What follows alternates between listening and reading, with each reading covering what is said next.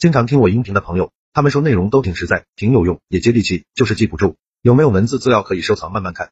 为了方便大家，我刚开了一个微信公众号，名字就叫做说话细节。公众号计划更新一千个口才情商技巧，非常值得反复阅读。我还打算给新关注公众号的粉丝免费送一本书，书名就叫做回话的技术，提升口才，提升情商，效果比较好，帮助每个不会说话的人提升口才。回到今天的话题，怎样快速跟人交朋友？一、同事之间多互相尊重，少交心，多夸人，得一分回一分。二、小地方做生意就靠关系，他卖设备，你供货就行，为什么是你？会送礼会分钱。三、要想不被人拒绝，该送礼的时候千万不要犹豫，一犹豫，人家就不收了。四、很少有人天生有靠山，靠山都是自己经营来的。五、格式化了良心、道义、尊严，终于看到了所谓的春天。春天不是绿色的，春天是灰色的。六、什么都是关系的产物，经营什么都不如经营关系，有关系什么都能化解，什么都能链接。七、不要迷恋权威，佛说我不入地狱谁入地狱？我去地狱看了，地狱没有佛。八、交朋友还不简单，送他两条华子试试，送他两箱酒试试。九、畅通无阻的礼物，名利色。十、一直往上爬才有额外收入，要是原地踏步，只能混吃等死。十一送就有希望，不送希望渺茫。十二为什么到了三十岁还没有朋友，孤立无援？一朋友给自己面子，自己给过朋友几次面子？二朋友请吃饭，自己买过几次单？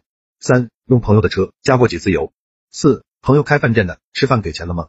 五逢年过节朋友给自己拜年送礼，自己回礼了没有？一个总把自己当上帝的人，怎么会有朋友？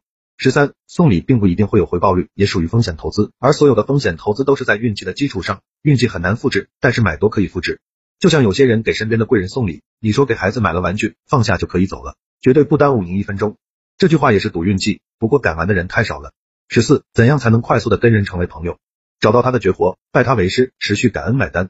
空口说白话没啥意思，再好的赞美都是廉价的，只有习惯性买单才是货真价实的赞美。